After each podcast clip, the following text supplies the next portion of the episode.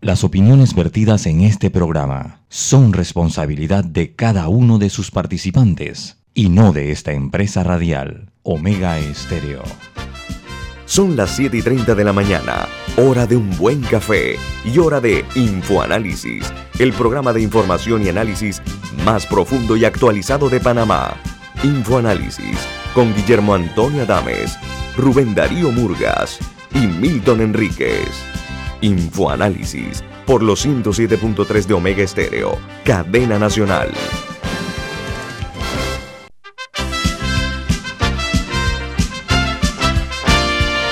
Buen día, señoras y señores. Esto es Infoanálisis, un programa para la gente inteligente. Hoy es 30 de agosto del año 2021, una, mañana, una mañana, una madrugada muy húmeda en Panamá, mucha lluvia, fuertes lluvias esta mañana eh, azotaron la capital de la República y nosotros estamos aquí con muchísimo gusto para servirles. Milton, ¿quién presenta Infoanálisis? Una mañana así lluviosa es más sabrosa con una deliciosa taza del café Lavazza, un café italiano espectacular. Usted puede conseguir en los mejores supermercados, también puede pedirla en los mejores restaurantes y puede solicitar servicio a domicilio a través de www.lavazzapanamá.com. Café Lavazza, un café para gente inteligente y con buen gusto, presenta Infoanálisis. Pero usted puede escuchar Infoanálisis en las frecuencias de Omega Estéreo 107.3 y 107.5. También pueden hacerlo en la página web de Omega Estéreo, que es omegastereo.com, y en la app de Omega Estéreo, que está disponible tanto en Play Store como en App Store. Y en sus televisores nos pueden sintonizar a través del canal 856, canal de Tigo. Y en sus celulares y computadoras pueden vernos y escucharnos por Facebook Live en la cuenta de Omega Stereo. Y si dejó de ver alguno de los programas pasados, puede, están todos colgados en YouTube. Todos los programas de Infoanálisis están ahí para eh, su debida atención. Bueno, vamos a entrar en materia de las noticias que hacen primera plana en los diarios más importantes del mundo.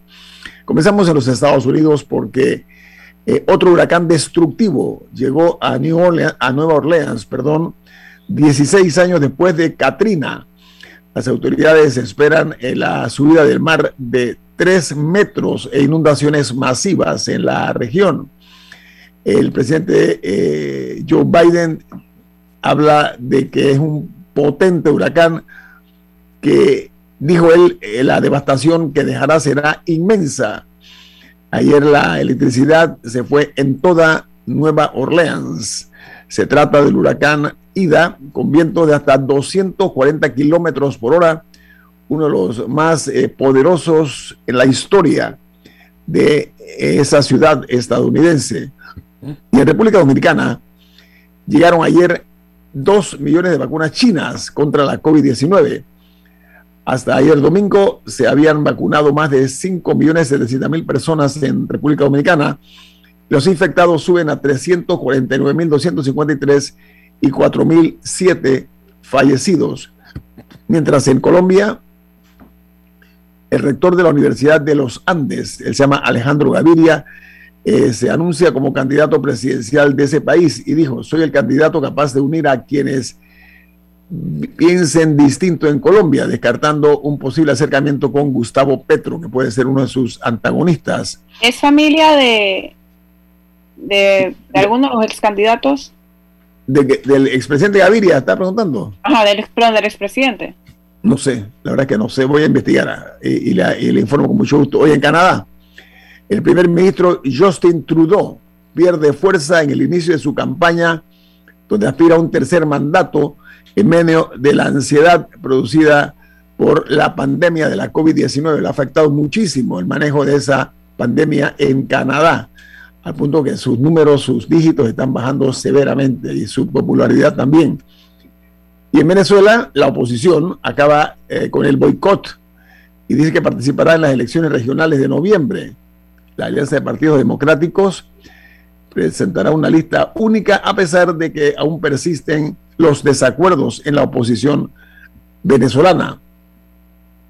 Y en Israel, el Ministerio de Salud de ese país anunció que rebajó a 12 años la edad mínima para recibir la tercera dosis de la vacuna Pfizer con el objetivo de combatir el aumento severo de contagios que hay en Israel. La nota eh, finaliza diciendo que Israel es un país que ya llega al millón de contagios eh, de la COVID-19. Eh, por otra parte, en México ya el país llegó al tercer, llegó al país el tercer grupo de refugiados procedentes de Afganistán. un grupo de 86 personas provenientes de Afganistán llegó al aeropuerto de la Ciudad de México el día de ayer domingo. Y en Argentina revelan que la estadística sobre el exceso de mortalidad por la COVID-19 lo ubica entre la que mejor gestionó la pandemia en el año 2020. Se fue muy superior a Argentina, a la de Estados Unidos, Brasil, España e Italia, y casi equivalente a la de Reino Unido, Portugal y Canadá, y bastante mejor que el promedio mundial. Se ufana Argentina anunciando este informe que se hizo a nivel mundial. Mientras en El Salvador, un diputado del partido de gobierno plantea un proyecto de nueva constitución en el cual debe haber eh, un tema que es eh, riesgoso para la libertad de expresión porque quiere que se apliquen responsabilidades jurídicas para los medios de comunicación en ese país y eso puede afectar la libertad de expresión. Mientras en Perú, este país recibió un millón de dosis de las vacunas Sinopharm es la ayer se celebró la sexta vacunatón, así como la Teletón, la sexta vacunatón, y superaron la meta de administrar 757.894 vacunas eh, en todo el país, dosis de vacunas. En Perú los números son los siguientes, los casos positivos eh, ascienden a 2.148.419 casos, y los fallecidos por la COVID-19 están rondando los 198.780. Mientras en Guatemala la crisis aumenta por la COVID-19 porque los hospitales guatemaltecos registran un 97% de ocupación por la COVID-19. Ayer eh, reportaron casi 5.000 casos nuevos. Los activos suman 57.000 en un mes que han denominado mes crítico por la pandemia en Guatemala. Tienen también problemas para conseguir las vacunas. Eh, ahora nos eh, vamos a dirigir hacia eh, Chile, donde ante las acusaciones del gobierno de Argentina de que Chile intenta apropiarse de la plataforma continental, el presidente Sebastián Piñera contesta que su país ejerce su derecho porque nadie se apropia de lo que le pertenece, fue la respuesta el presidente Piñera a las pretensiones de Argentina. Y ahora con mucho gusto comparto con ustedes los diarios, los tres principales diarios de los Estados Unidos, como titulan hoy. El diario The Washington Post, en su primera plana, el principal titular dice, poderoso huracán Ida agita Luisiana. Dice que eh, Nueva Orleans perdió electricidad y la tormenta eh, genera su primera víctima en esa región estadounidense. Mientras el diario The New York Times, en su primera plana, el principal titular es Nueva Orleans sin electricidad a medida que el huracán Ida golpea Luisiana. Eh, Ida es ahora una tormenta categoría 2 y dejó sin energía a cientos de miles de personas en el estado eh, en comento.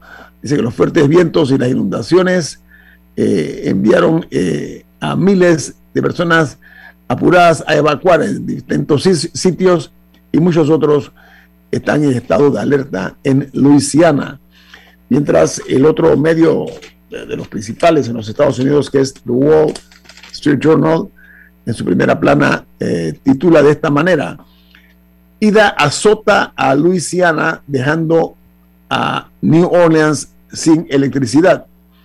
Dice que el huracán es la tormenta más severa en la región desde que Katrina hace 16 años devastó esa región. Recordemos que Katrina no únicamente arrasó viviendas, automóviles, todo lo que encontró a su paso, sino también muchas vidas se perdieron.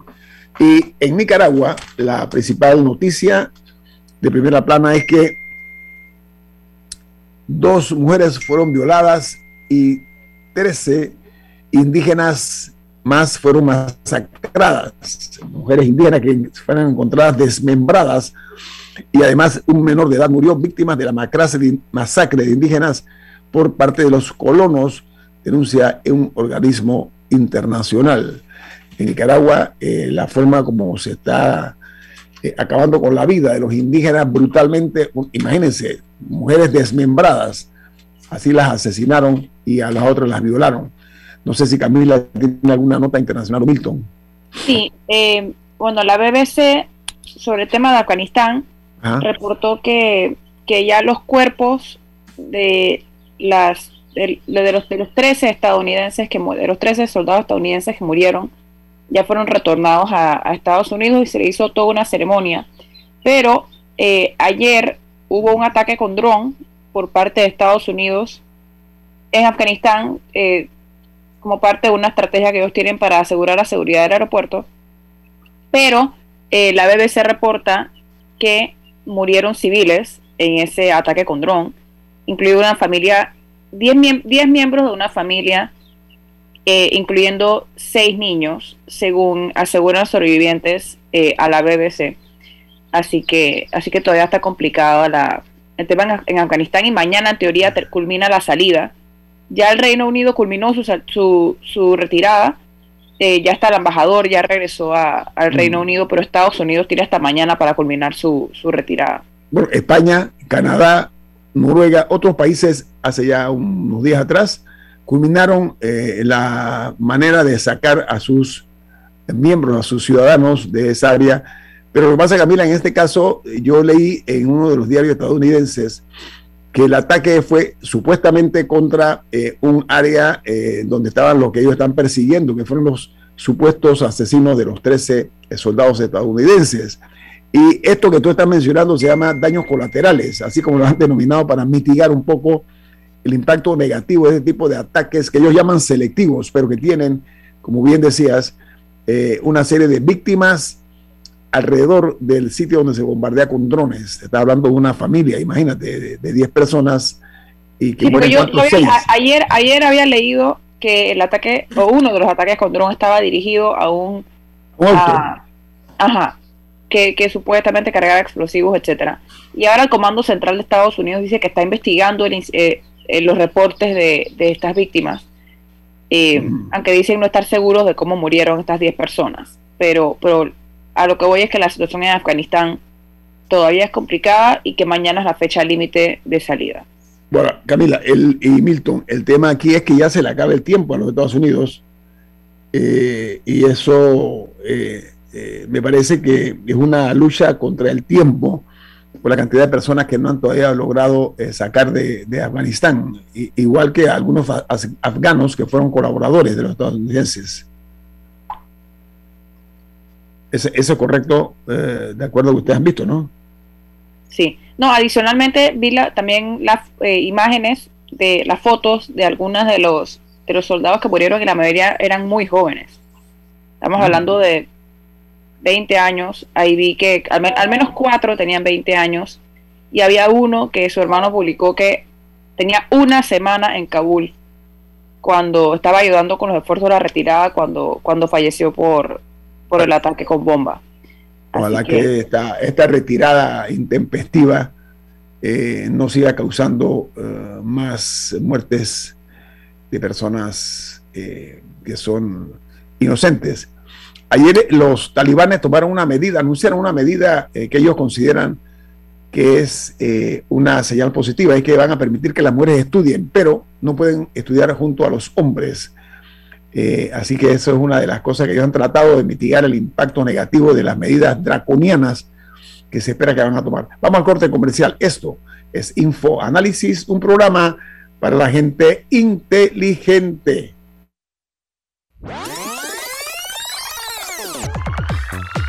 Omega Stereo tiene una nueva app. Descárgala en Play Store y App Store totalmente gratis. Escucha Omega Stereo las 24 horas donde estés con nuestra nueva app.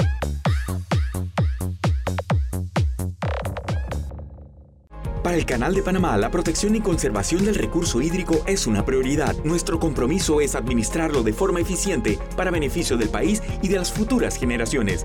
Juntos somos Panamá. Canal de Panamá. En la vida hay momentos en que todos vamos a necesitar de un apoyo adicional. Para cualquier situación, hay formas de hacer más cómodo y placentero nuestro diario vivir. Sea cual sea su necesidad, en Hogar y Salud los apoyamos haciéndole la vida más fácil, porque contamos con la experiencia necesaria para recomendarle lo que usted necesite. Recuerde, Hogar y Salud les hace la vida más fácil. Visite nuestras nuevas sucursales en Villa Zaita al lado del Super 99 y en Cativa Colón al lado del Super Extra. Estamos abiertos en todas nuestras sucursales del país y le hacemos su entrega de forma gratuita en Panamá Centro. Para mayor información, puede consultar en Instagram y Facebook. Ya viene InfoAnálisis, el programa para gente inteligente como usted.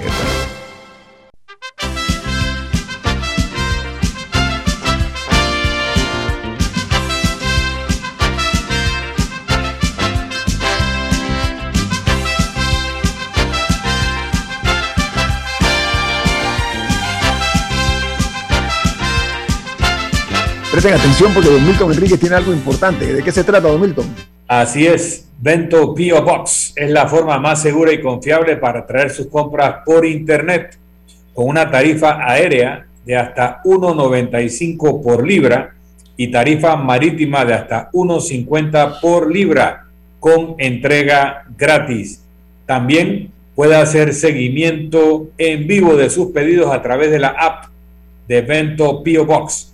Puede llamar al 6255 4285 6255 4285 Vento Pio Box Vento con B de Veloz. Gracias, don Milton. Bueno, le damos la bienvenida eh, a el abogado Ricardo Lombana.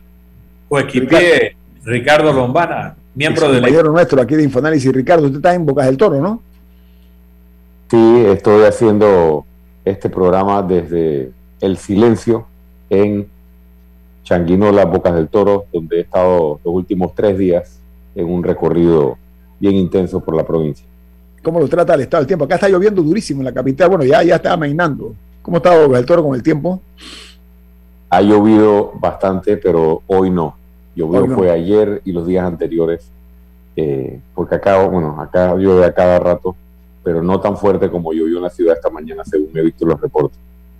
Mire, señor Lomana, eh, la Asamblea Nacional ha solicitado eh, para el próximo año un presupuesto de 135.5 millones de dólares. De eso van a, utilizar 126 millones para planillas, automóviles, eh, dietas, etcétera. Eso representa un 40% más que en el año 2019 y un 26.5% que este año. ¿Qué le parece ese aumento en medio de una pandemia, ese incremento y el objetivo para el cual le están pidiendo más dinero en la Asamblea Nacional, en su opinión, señor Romana? Bueno, hemos expresado anteriormente que uno de los objetivos que nosotros perseguimos para el país es la reducción de los gastos innecesarios y la reducción precisamente de los montos que en el presupuesto se destinan al pago de planillas innecesarias o no justificables. Por ahí escuché en un planteamiento al profesor Edwin Cabrera hace unos días haciendo un comparativo entre el tamaño del presupuesto de la Asamblea Nacional eh, para la época del presidente Endara, eh, al principio de los años 90, que si mal no recuerdo, el presupuesto ascendía a cerca de 20 millones de dólares ¿no? para la Asamblea Nacional. Que tenía 16 millones en el momento de mayor gasto. 16 millones teniendo 71 diputados igual que hoy. 61 diputados, 6-1. 6-1, o sea, 10 diputados menos que el día de hoy. Permítame, permítame abogado, permítame nada más una, una que, lo interrumpa un segundo. En aquel momento del gobierno del eh, eh, presidente Guillermo Andara Galimani, acabamos de salir, estamos apenas saliendo o recuperándonos de una cruenta invasión a Panamá y había una situación económica muy apretada en aquel momento en el país. Hoy estamos ante una eh, situación eh, similar, pero a nivel eh, planetario, a nivel global. Y Panamá parece que nuestro gobierno está dándole la espalda a esa realidad de la crisis económica por la cual estamos pasando exactamente producto de la pandemia. O sea, yo creo que ahí hay una distorsión eh, cultural y de sentido común. No sé usted cómo la ve, señor Lombana. Por supuesto que estoy de acuerdo con eso. Y no es que parece que le han dado la espalda, le han dado la espalda a la población panameña, porque nosotros hemos insistido en que esos recursos que se destinan para inflar las planillas del Estado, para gastos innecesarios, para camionetas de lujo, para aumentar nombramientos que solo son para pagos de favores políticos o incluso para botellas. Esos fondos, en un porcentaje importante, pudieran ser definidos para crear precisamente fondos de ayuda para el micro y pequeño empresario, que es el que realmente mueve la economía, que es el que realmente está en necesidad y es el que realmente está pidiendo ahora mismo eh, eh, eh, apoyo para reactivar la economía. No ha recibido ningún tipo de ayuda. Es injustificable.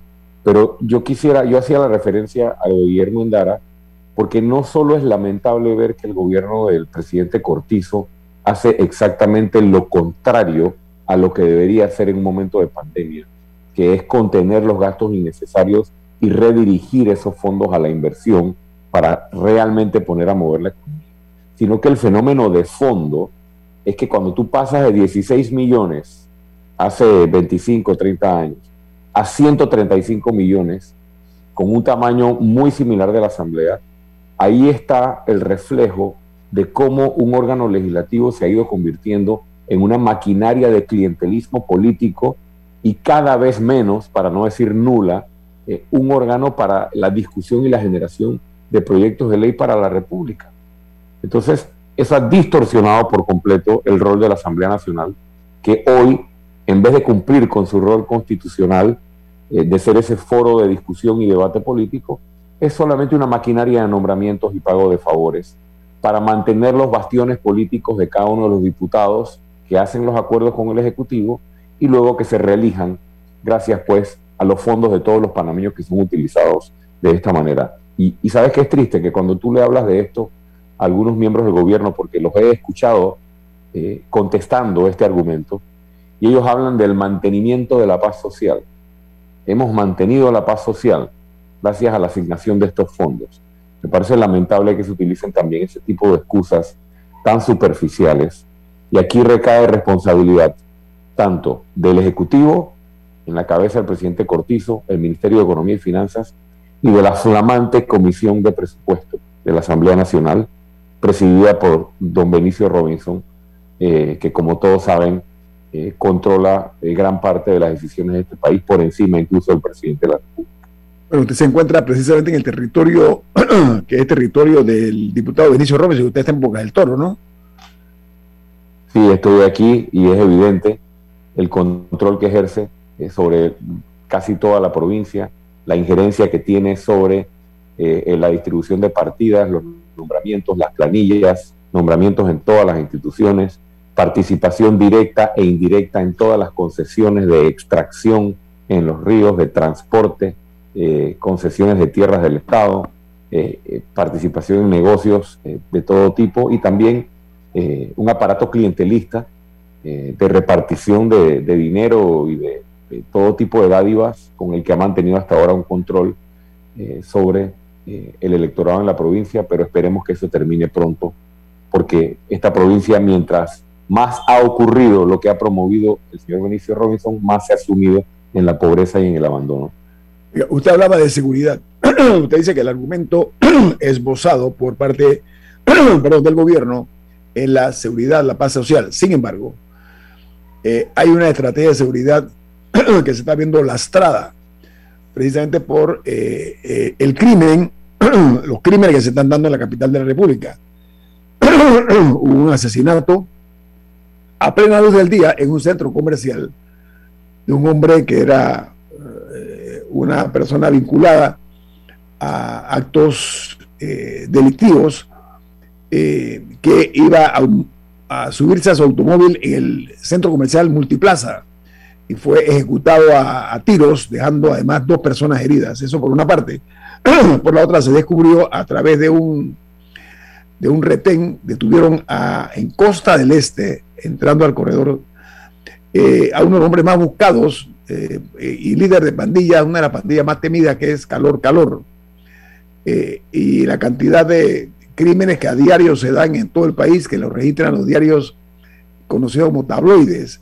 Eso contradice exactamente lo que está argumentándose de, la paz social y de la seguridad, ¿no, señor Romana? Sí, por supuesto que lo contradice. Eh, y quiero remitirme a lo que nosotros le propusimos al país eh, en el torneo electoral del 2019 y que seguramente reiteraremos en el escenario actual y hacia futuro en el próximo torneo electoral. La primera acción para atacar el problema de falta de seguridad en este país empieza por aceptar y reconocer que los estamentos de seguridad están penetrados por el crimen organizado desde hace varios años en este país.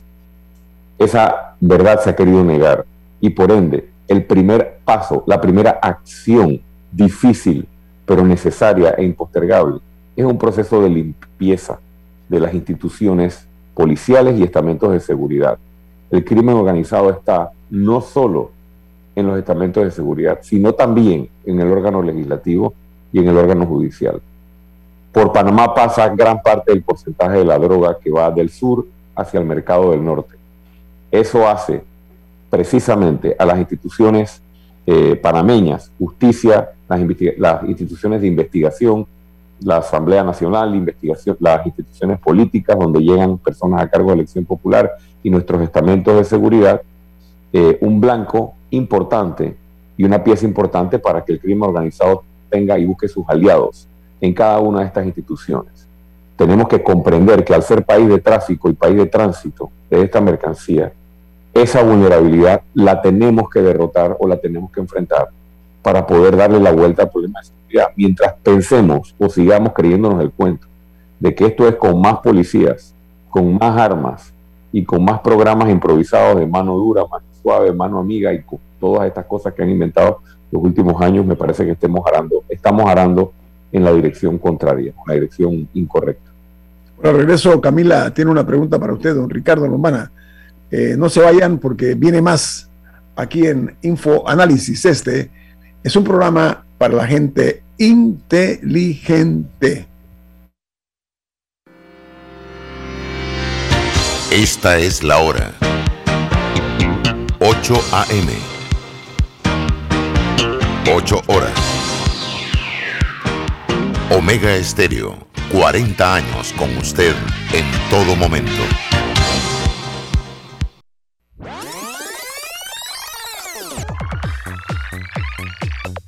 Omega Stereo tiene una nueva app. Descárgala en Play Store y App Store totalmente gratis. Escucha Omega Stereo las 24 horas donde estés con nuestra aplicación 100% renovada. Petróleos Delta. Es como el amor por nuestra tierra. Está en todo Panamá. Cuando luzcas una hermosa pollera o un sombrero pintado. Cuando disfrutes de un buen sancocho o recorras nuestro país con orgullo. Puedes estar seguro que hay una Delta cerca, porque estamos siempre cerca de ti y de todas las cosas que nos unen como panameños. Siempre listos para atenderte y ayudarte a llegar más lejos. Delta. FID Cleaning Services Panamá, especialistas en limpieza comercial con más de 15 años de experiencia. Nuestro personal debidamente capacitado le atenderá todas sus necesidades. Utilizamos productos biodegradables. Nuestro plan de limpieza ofrece valores agregados como atención a gerencia, ejecutivos y nebulizaciones. Llámanos al 360-3429 o escríbenos al 6302-9775. 6302-9775. Síguenos en nuestras redes sociales, arroba FYD Panamá. Si nos cansamos de la rutina, inventamos una mejor. Con Claro es posible. Activa tu super pack de 5 balboas por 7 días que incluye un gigabyte para compartir, ilimitada y minutos ilimitados. Actívalo en miclaro.com.pa. Claro que es posible. Promoción válida del 1 de julio al 31 de octubre de 2021. Para mayor información visita claro.com.pa. Ya viene InfoAnálisis, el programa para gente inteligente como usted.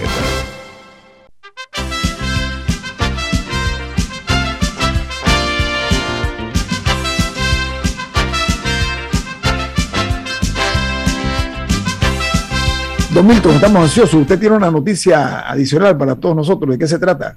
Claro que sí. En Banco Aliado te acompañamos en tu crecimiento financiero. Ahorra con tu cuenta Más Plus con interés de hasta el 3% y haz crecer tu negocio como te lo mereces. Tu aliado en todo momento es Banco Aliado. Puedes contactar al 302-1555, 302-1555 o escribir a servicio al cliente, en una sola palabra, servicio al cliente arroba bancoaliado.com. También puedes visitar la página web bancoaliado.com y seguir a Banco Aliado en las redes sociales como arroba Banco Aliado. Banco Aliado, tu aliado en todo momento. Bueno, amigos, miren, además de tomar eh, interés en el estado de salud de los ciudadanos, también tenemos que analizar el estado de salud de nuestra democracia, la estabilidad eh, y la paz social en nuestro país, que es tan importante. Camila. Sí, eh, me gustaría agregar a lo que comentaba el señor Dombana del involucramiento de varias instituciones, no solo la policía, en estos temas de seguridad. Recordando que luego de, que surgiera la información de que se había capturado al líder de una de las bandas más peligrosas de este país en Costa del Este, cuando se supone que él estaba en Punta Coco, salió a relucir, la policía emitió un comunicado en el que decían que el órgano judicial era quien había tomado la decisión el pasado mes de septiembre de concederle la libertad inmediata. O sea, no estamos hablando de un cambio de penal o otro, una, de una libertad inmediata a este ciudadano. Y simplemente la población se fue a enterar, fue ahora. Y obviamente el órgano judicial tiene que dar una justificación, o sea, tiene que dar una explicación más bien de, por qué se tomó esa decisión y ahí se van a tener que deslindar responsabilidades. Si fue un tema de, a la hora de la captura, si fue un tema de, que el Ministerio Público no presentó los cargos a tiempo, pero se tiene que deslindar responsabilidades de cómo estaba este ciudadano en la calle. Y también se debe conocer cuál es el estatus de los de otros privados de libertad de ese nivel, que habían creo que eran seis en, en Punta Coco en su momento. Y sí surgió el tema de la legalidad de que estuvieran ahí o no. Pero, derechos humanos, derechos humanos, Camila. surgió, el tema, surgió el tema no de que estuvieran detenidos, sino que estuvieran detenidos en Punta Coco. Entonces, se debe conocer también cuál es el estatus de estas personas, a cuántas más le pueden haber concedido libertad, eh, mientras la población piensa que están detenidos. Porque, porque sí es verdad que no es una labor solo de la policía sí me parece importante destacar eso, que hay otros jugadores importantes en el ruedo, incluyendo Ministerio Público y órgano judicial particularmente. Eh, coincido plenamente con, el planteamiento de Camila eh, y creo que hay que ver esto eh, desde el punto de vista del fracaso del sistema judicial panameño, que es un tema que en este programa se ha ha venido comentando desde hace muchos años, incluso cuando yo podía o era parte pues del, del panel, hablábamos mucho y hacíamos muchos planteamientos acerca de esto. Y creo que hay un reconocimiento por parte de los principales actores de la sociedad panameña, incluso evaluaciones internacionales, de que el gran talón de Aquiles eh, de eh, la República de Panamá es la ausencia de un sistema judicial imparcial e independiente. El sistema judicial no tiene la capacidad, eh, por muchísimas razones, entre ellas la falta de independencia, de tomar decisiones que pongan realmente un alto o que realmente se paren por encima de las presiones este, o de las ofertas que pueda hacer tal vez o de las amenazas que pueda hacer el crimen organizado. Y eso no solo pasa con el crimen organizado, pasa también con actores políticos o actores a veces eh, con poder económico. La justicia siempre es quebrada eh, por una fuerza mayor, y hablo de Panamá específicamente, que hace que se tomen decisiones no en beneficio de la ley ni de la constitución, sino en beneficio de, de la persona que debería estar en este caso detenida. Hablemos de las políticas fallidas, Camila. Punta Coco, cuando se nos vendió Punta Coco, se vendió Punta Coco como una de las razones o una de las acciones que se iba a, implementar para reducir el tema de las pandillas en Panamá y de los homicidios y de la operación eh, de los grupos organizados en Panamá. Veamos las estadísticas del número de pandillas y veamos si realmente eh, disminuyó, cosa que no ha ocurrido. Lo mismo con el programa de, de, los pandilleros, de barrios seguros, o de darle dinero a los pandilleros. Lo mismo con los programas que se han implementado anteriormente. Las, las pandillas han venido en aumento, el número de pandillas ha venido en aumento, cada vez operan más pandillas en todas las provincias, eh, cada vez hay más impunidad para las cabecillas o los cabecillas de las pandillas, y en este caso vemos al señor Cosio, como usted recuerda, que ha sido eh, puesto en libertad eh, absoluta, no simplemente una decisión cuestionada, y no ha habido explicaciones por parte del órgano judicial. No olvidemos, y esto es importante hacer historia, que hace aproximadamente entre 15 y 20 años, no recuerdo exactamente el año en que fue, el ex magistrado Adán Arnulfo Arjona le dijo al país, con evidencia en mano, que desde la Corte Suprema de Justicia de la República de Panamá se vendían fallos a los narcotraficantes. Y aún así, nosotros no hemos logrado hacer la reforma profunda que requiere el sistema judicial. Creo que es hora de ir aceptando la realidad y la realidad es que nuestras instituciones y nuestra justicia, entre otras, está penetrada por el crimen organizado y eso no se va a arreglar simplemente cuestionando una decisión específica o metiendo al señor Cosio en la cárcel. Eso hay que atacarlo reformando de manera integral, de manera real, de manera significativa el sistema judicial panameño y como bien lo, planteamos al principio, esto tiene varios componentes, el legislativo, el judicial, el Ministerio Público y los estamentos de seguridad. Lastimosamente las evidencias ya abundan como para poder afirmar que el problema es el crimen organizado operando con total impunidad en la República de Panamá y teniendo cómplices importantes dentro de todas estas instituciones que deberían estar combatiendo el crimen organizado.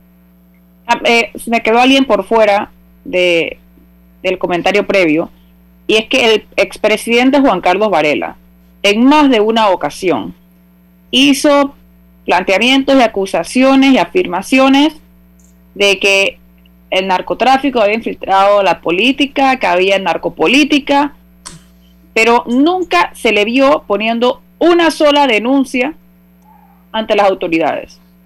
Y ese es un reclamo que a mí me parece que hasta el día de hoy se le puede hacer al expresidente Juan Carlos Varela que a la libre hizo estas declaraciones, pero hasta donde conocemos, nunca tomó acción sobre las mismas. Y él, que seguro tenía razón para decir lo que decía, porque al final estoy segura que a él le llegaron reportes del Consejo de Seguridad o de algún lado, pero nunca se conoció que él tomara acción sobre esas afirmaciones que hizo abiertamente a los medios de comunicación. No fue que alguien lo escuchó en un restaurante o que lo graba, no, él las hizo sabiendo lo que hacía y no tomó acción. Y eso también es grave. Milton. Sí, yo quería preguntarle a, Ricardo Lombana, que lidera un nuevo partido político, Otro Camino, que fue candidato presidencial ya en la elección de 2019 y quedó en un honroso tercer lugar. ¿Cómo va a ser? Porque recordando esta serie de chistes sobre cómo cambiar un foco, cuántos cubanos se necesitan para cambiar un foco, cuántos eh, pastuzos. Hay uno que dice cuántos psiquiatras se necesitan para cambiar un foco. Y la respuesta es uno, pero el foco tiene que querer cambiar. Entonces, cuando vemos un país donde los diputados más cuestionados, los que son señalados por nepotismo, por manejo de partidas, por incluso tener en su planilla personas que luego resultan vinculadas con el crimen organizado, se reeligen una y otra y otra vez, tenemos que llegar a la conclusión de que los gobernantes que nosotros tenemos, producto de cada elección, son los que el pueblo panameño quiere tener. Y que aquellos que criticamos ciertas conductas lo estamos haciendo desde el punto de vista de una minoría. ¿Cómo gobernaría el equipo de Ricardo Lombana ante un país que, como dijo Belisario Porras cuando le dijeron, oiga, doctor Porras, pero si usted prometió hacer de Panamá una Suiza, y Porras dice, es que me faltaron los suizos. Entonces, ¿Cómo va a ser Ricardo Lombana para darle una vuelta, un revolcón a este país si parece que el país le gusta seguir eligiendo a la misma gente de siempre que ha hecho el país que somos? Esto no puede ser eterno, Milton. Eh, y si ves el resultado electoral del 2019, yo saqué casi 400 mil votos proponiendo esa alternativa. Entonces, hay muchos panameños, seguramente mucho más de 400 mil, eh, que son ese foco que quiere que la política se haga de manera distinta, ese foco que quiere cambiar, que quiere que las cosas se hagan de manera diferente en el país. Yo me rehuso a pensar que la mayoría de los panameños quieren seguir siendo violentados en su dignidad con una política clientelista. Y aquí hay varias alternativas. Y obviamente nosotros no tenemos todas las respuestas ni tampoco tenemos todas las soluciones. Pero hablemos de algunas cosas. Los políticos vinculados al narcotráfico, que no se les puede llamar ni políticos, y eh, quienes están vinculados a los grandes escándalos y siguen religiéndose, o la gente lo sigue eligiendo, es porque tienen acceso a fondos ilimitados, que son fondos públicos. Bueno, empecemos a cerrar la llave. Si, si, ponemos en los cargos que son los responsables de destinar los recursos, que son los responsables de fiscalizar los recursos, empezamos a cerrarle la llave para que no puedan reelegirse con nuestro dinero, empezamos a ejercer presión sobre estas personas porque se les cierra la llave con la cual se reeligen, que son fondos públicos principalmente. Y aquí, por ejemplo, hago un apunte eh, en dirección eh, a la Fiscalía Electoral.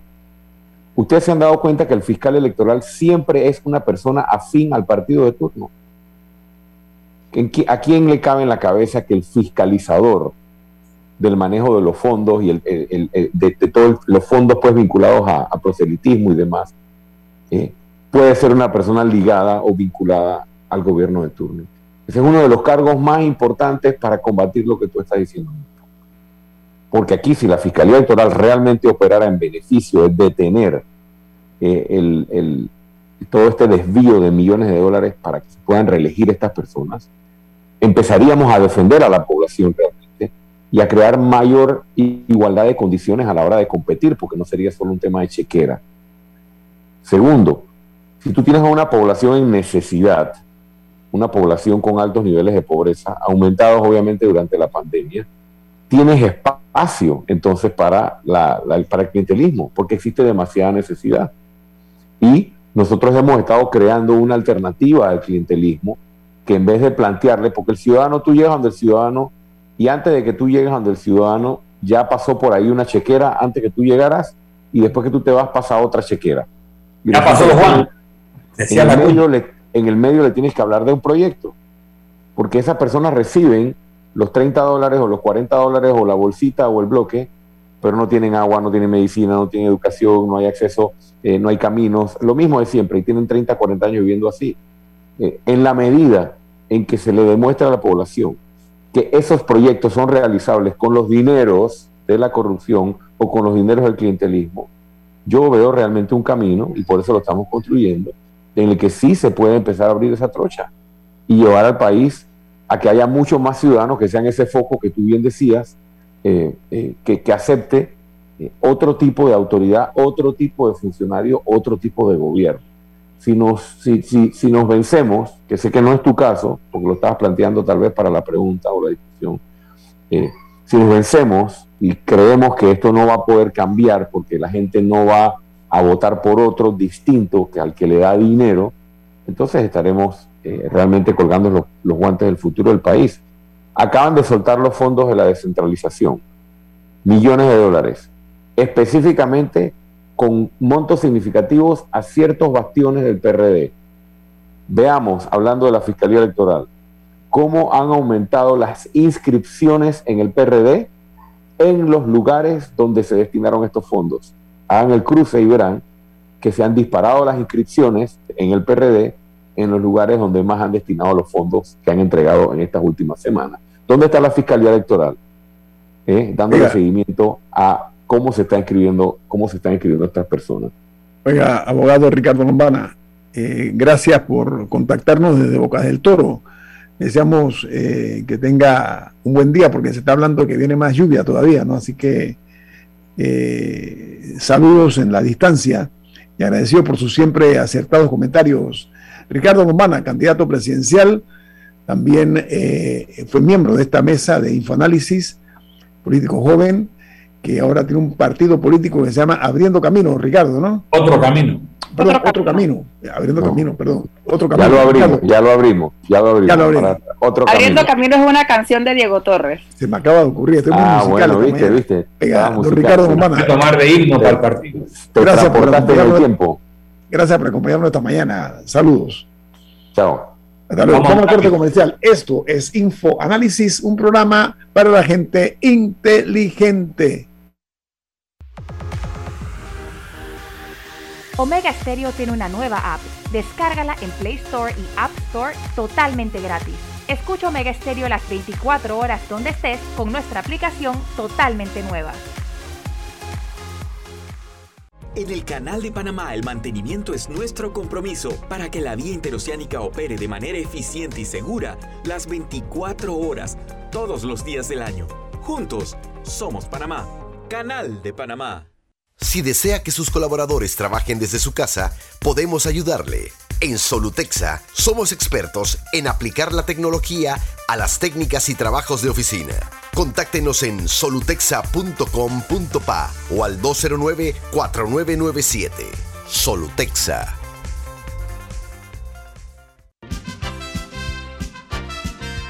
Ya viene InfoAnálisis, el programa para gente inteligente como usted.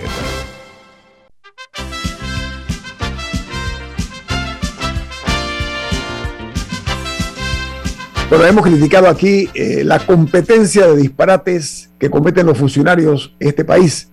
Competencia muy reñida, por cierto. Hay varios que están al borde de ganarse la medalla de oro de la incompetencia y los disparates también, ¿no? Ahora resulta ser que en la Asamblea Nacional se está solicitando eh, ahora mismo por parte de un diputado lo que se denomina una intención perversa de titular tierras que están consideradas o que están ubicadas dentro de lo que son las áreas protegidas de nuestro país, protegidas de la ley 41, que eso data del año 1998. Bueno, hay un diputado que ahora mismo, sabrá Dios con qué intereses fenicios o de otra naturaleza, está pensando privatizar tierras que son o deben ser intocables para el futuro de nuestras generaciones. Eh, quieren abrirlo con el propósito de que no puedan eh, eh, dejar de ser propiedad del Estado, que somos todos. Entonces yo quisiera escuchar la opinión de, Camila y de, Milton acerca de esta eh, nueva iniciativa que vuelve nuevamente a primar en Panamá la política parroquial, la, política aldeana por parte de algunos miembros de la Asamblea Nacional, eh, Milton y Camila. ¿Qué les parece esta iniciativa? Bueno, áreas protegidas no sé por quién, porque es como áreas constantemente en peligro porque si no es para darlas en concesiones mineras o quitarle espacio a parques nacionales, ahora la quieren titular, después están la deforestación por tucas, de, por tucas valiosas, no, yo no sé protegida por quién, son las áreas en Panamá. hay una ley, ya dije, la ley 41 del 98, 1998, pero bueno, eso, eso sabrá Dios eh, eh, qué estarán pensando esas cabecitas que se la pasan rumiando siempre a ver cómo le sacan beneficios eh, al, Estado panameño, no siempre de una forma non santa, ¿no, Milton? Mira, dicen que no hay nada peor que un necio con iniciativa. Yo creo que hay algo peor, que es un necio con iniciativa y perseverancia. Y lamentablemente eh, hay gente que se le ocurren estas ideas maravillosas y en lugar de consultar con, con las tendencias históricas, con las políticas públicas de largo plazo, pues simplemente sueltan una iniciativa legislativa. Algunas veces no son tan inocentes y hacen estas cosas para luego traficar con el desistimiento. Ok, no, no impulso la ley, pero a mí me das esto otro a cambio.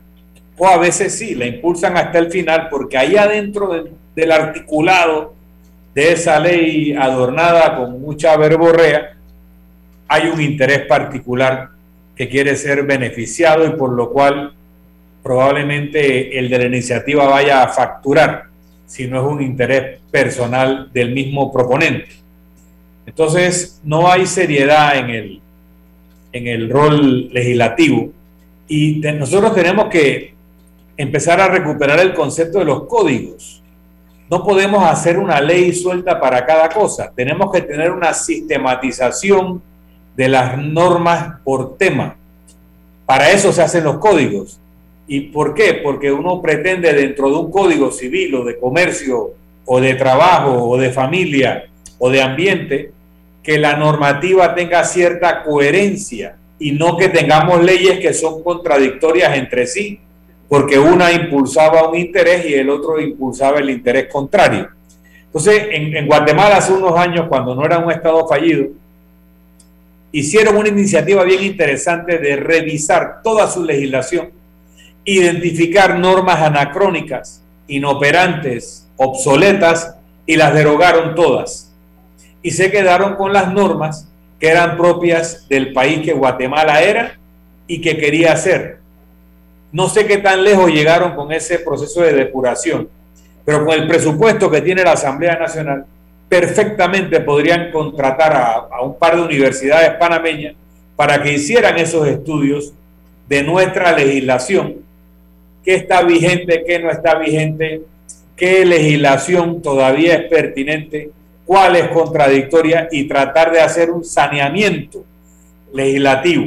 Yo recuerdo cuando el doctor Harley Mitchell era asesor legal de la Asamblea antes de ser magistrado de la Corte Suprema, que se empezó con una iniciativa de esa naturaleza con los técnicos y asesores de la Asamblea. Así que hasta allá puede haber un trabajo avanzado. Pero contra todo ese acervo que se puede investigar, entonces deben contrastarse las iniciativas legislativas a ver si son coherentes o no con las políticas públicas. Pero Milton, ¿sabes qué? Para eso se requieren hombres y mujeres que tengan la honradez por bandera. No sé si me explico. E, ese es parte del problema. Camilo, usted iba a hacer un comentario. Sí. Eh, ayer circuló eh, una información en un diario local, creo que fue mi diario, de que la vicealcaldesa capitalina, eh, Judy Meana, había acudido a medicatura forense eh, en, un, en, un área del interior y que había puesto una denuncia o que se trataba de un caso de eh, violencia doméstica. Y, también circula la información de que el agresor está detenido, o por lo menos fue aprendido en ese momento en esta área del interior. Y quería eh, hacer una muestra de solidaridad y apoyo a la vicealcaldesa, porque es una situación que nadie, ninguna mujer, pero nadie, eh, debería atravesar y que lamentablemente en nuestro país eh, se vuelve cada vez más común. y también reconocer el hecho de que ella haya puesto la denuncia, que obviamente es un acto de gran valentía, y que esté participando eh, en este proceso que espero tenga un resultado favorable eh, para su protección y para su persona. Eh, y si usted va a ser su ejemplo para destacar lo lamentable que es que estas cosas sucedan en nuestro país, pero destacar que ella está pasando por ese proceso para tratar de, de, que al final haya un resultado legal, que haya, que por lo menos que llegue a una conclusión. y sí me gustaría destacar eh, eso que le está sucediendo a la vicealcaldesa en estos momentos. Yo, quisiera acompañarte en esa solidaridad con Judy Meana en la situación que está pasando y también eh, agradecer que ella haya tenido la, la valentía de no ocultar esta situación porque su experiencia tan atroz que está viviendo debiera servir para alertar sobre esto que es algo cotidiano en muchas familias, en muchos hogares. Y miren, normalmente cuando esto sucede una vez, va a suceder varias veces y normalmente va para peor. Cuando hay un agresor eh, dentro de una familia, eh, no se puede tolerar, no se puede tolerar porque estas agresiones físicas en algún momento se convierten en femicidio. y, simplemente hay que hacer la denuncia, hay que intervenir, deben intervenir no solamente las autoridades penales, también hay aspectos psicológicos, psiquiátricos, sociológicos que atender en las víctimas, en la familia, en el entorno del victimario. Y es un tema que tenemos que hacer conciencia y que muy probablemente se ha agravado por el encierro producto de la pandemia porque esos encierros generan más circunstancias propias para estos exabruptos de violencia de personas cercanas. Que mi solidaridad con Judy y que, y que su situación sirva como alerta a la sociedad de que es un tema que no podemos seguir ocultando. Pero sabes que hay que darle seguimiento a esa eh, larga hebra eh, eh, que forma una madeja es una madeja muy grande donde pocas mujeres se atreven a denunciar estos hechos por, por vergüenza propia, por, por, por, orgullo propio, para que la sociedad que tiene el dedo muy afilado para señalarlas, en lugar de apoyarlas, no se atreven a, a contar este tipo de situaciones, este tipo de agresiones. Y no es nada nuevo en la sociedad panameña. Aquí hay un machismo brutal que muchas veces ensaña en las mujeres que cada día felizmente son menos dependientes de nadie, porque estudian, porque se preparan, porque son profesionales, pero sin embargo, todavía hay esa violencia que se derrama sobre eh, las mujeres y que, reitero, eh, ojalá, eh, igual que piensa Camila y Milton, otras mujeres también hagan lo mismo cuando se da este tipo de ataques, no únicamente físicos, sino a su integridad, hombre, a la dignidad de la mujer. Porque todos los hombres nacemos de una mujer, todos nacimos de una mujer y nosotros debemos respetar a las mujeres. Pero hagámoslo extensivo a las personas, aunque la mayor parte de las víctimas son mujeres. Hay violencia intrafamiliar también contra varones y otros integrantes de la familia. Y ninguna violencia intrafamiliar es aceptable. Pero lo más grave y la mayor cantidad de los casos se da contra mujeres y por eso es que se hacen las denuncias normalmente ahora de ese tipo de violencia, pero nadie, nadie en la familia está justificado para ejercer violencia contra otro. me gustaría destacar también brevemente eh, que muchas veces no, no necesariamente es que la mujer no se atreve, sino que a veces no tiene la red de apoyo necesaria, no tiene los recursos para verdaderamente poder eh, salir adelante con los procesos. Y es por eso que también las autoridades, las autoridades tienen una responsabilidad de hacer los procesos lo más simples, expeditos posibles para y, verdaderamente brindar la protección para que no siga ocurriendo que hay mujeres que mueren con la boleta de alejamiento en la mano. Es el reto que tienen las autoridades. Quédense en Omega Estéreo porque viene Álvaro Alvarado y su programa Sin Rodeos aquí en Omega Estéreo. Gracias por acompañarnos esta mañana, Milton. ¿Quién despide Infoanálisis? Nos vamos, pero lo hacemos disfrutando una deliciosa taza del café Lavazza, un café italiano espectacular Café Lavazza, un café para gente inteligente y con buen gusto. Despide Infoanálisis. Bueno, nuestro sentido de agradecimiento por acompañarnos mañana nuevamente otra cita en Infoanálisis a las 7.30 de la mañana. Nos vamos. Ha terminado el Infoanálisis de hoy. Lo esperamos mañana de 7.30 a 8.30 de la mañana para compartir la información y el análisis más profundo e ilustrado de Panamá. Infoanálisis con Guillermo Antonio Adames, Rubén Darío Murgas y Milton Enríquez. Infoanálisis por los 107.3 de Omega Estéreo, cadena nacional. Inicia el mes de agosto y podrás llevarte tu Nissan Qashqai hoy. Cómpralo ahora y paga en marzo 2022. Alcanzar un nuevo nivel tiene sus beneficios. Llévatelo con un bono de 500 dólares y una letra quincenal de 162,48. No lo pienses más. Es con entrega inmediata. Alcanza un nuevo nivel y llévate tu Nissan Qashqai hoy. Excel, pasión en movimiento. Para términos y condiciones visita www.nissan.com.pa slash términos-condiciones. En la vida hay momentos en que todos vamos a necesitar de un apoyo adicional.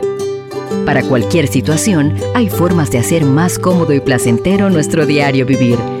Sea cual sea su necesidad, en Hogar y Salud los apoyamos haciéndole la vida más fácil porque contamos con la experiencia necesaria para recomendarle lo que usted necesite.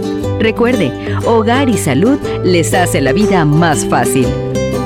Visite nuestras nuevas sucursales en Villa Zaita al lado del Super 99 y en Cativa Colón al lado del Super Extra. Estamos abiertos en todas nuestras sucursales del país y le hacemos su entrega de forma gratuita en Panamá Centro. Para mayor información, puede consultar en Instagram y